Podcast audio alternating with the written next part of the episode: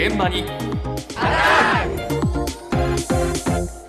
朝の担当竹内島さんです。おはようございます。おはようございます。新型コロナや半導体不足の影響で自動車の新車製造も落ち込んでいますがそうした中である逆転現象が起こっています。詳しいお話を中古販売などを行う株式会社経由取締役の三村正久さんに伺いました。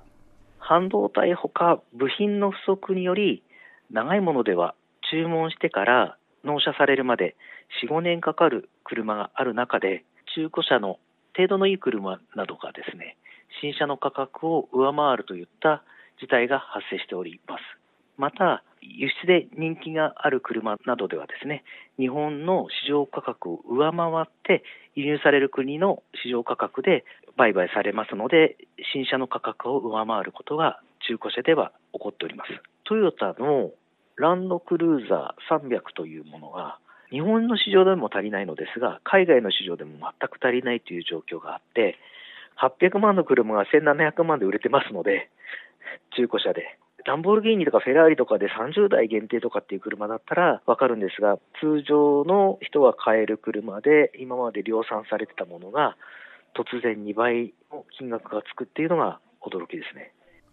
いや、えらいことが起こってんだな。そうなんですよ、えー、もうまさに新車と中古車の価格の逆転現象が起きてるんですけれども、まあ、新型コロナの影響で工場の停止、また同時期に起きた半導体の工場の相次ぐ火災などによる半導体不足、えー、あと車っていうのがあの3万点から5万点もの部品で成り立っているので、えー、他の部品ですね、に関しても、ウクライナで主に製造されていたものなどに関しては、戦争の影響で別の国で新たに製造しなくてはいけなくなってしまったという問題も発生しておりまして、えー、新車の納車、かなり遅れていると。あのねこ故障してね直してもらうのも大変。うん、部品が。部品が来ないっつってね。僕のところも今ちょっと直しに出してるけど、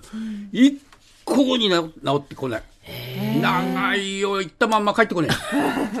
ひどい。ねえ、困っちゃいますね。ねこんなことが起こってるから、もう中古車市場もこれ、ね、急速に人気になっちゃってるんだよね。そうなんです。本当に急激に需要がアップしてまして、ものによっては中古車が新車の価格を上回っているという状況なんですね。そして、あの、海外で、人気がある車は、うん、国内の相場を無視して値段がつけられるので、それによって金額が引っ張り上げられているのではないかと。はい。また、海外で高値で売るために、高い中古車を国内で購入する人というのも増えているのではないかという指摘が、はい、ありました。はいそしてお話にあったトヨタのランドクルーザー300に関しては、なんと2倍の値段というので驚きなんですが、こちらの会社のえトヨタのアルファードなどに関してもお話を伺ったんですが、走行距離が500キロから1000キロと状態のいいものですと新車価格がだいたい450万円前後なのに対して、まず仕入れ値がそれを上回る500万円、なので販売価格が550万円前後ということでこちらも100万円前100万円ほど違うと。中古車の方が高くなっちゃう、はい、上回っているということなんですね。ねまあ、こういった逆転現象によってとあるサービスが今人気そして注目を集めていました。ナイル株式会社広報の伊藤真二さんのお話です。お得意マイカー定額カルマ君と申します、えー、新車や中古車が定額で持てる車のサブスクサービスになっておりますこれまでですと、あの、車検に合わせて車を探される方が多かったんですけども、この納車遅れが非常に起きているので、この車検の自分が買い替えたいタイミングに車が手に入らないと。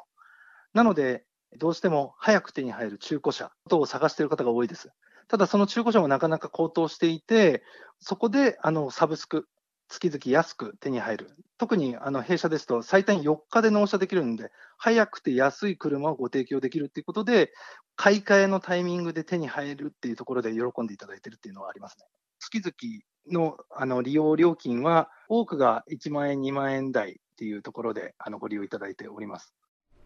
ああ、なるほど。サブスクな。そうなんですよ。うん、こちら、お得にマイカー定額カルモくん と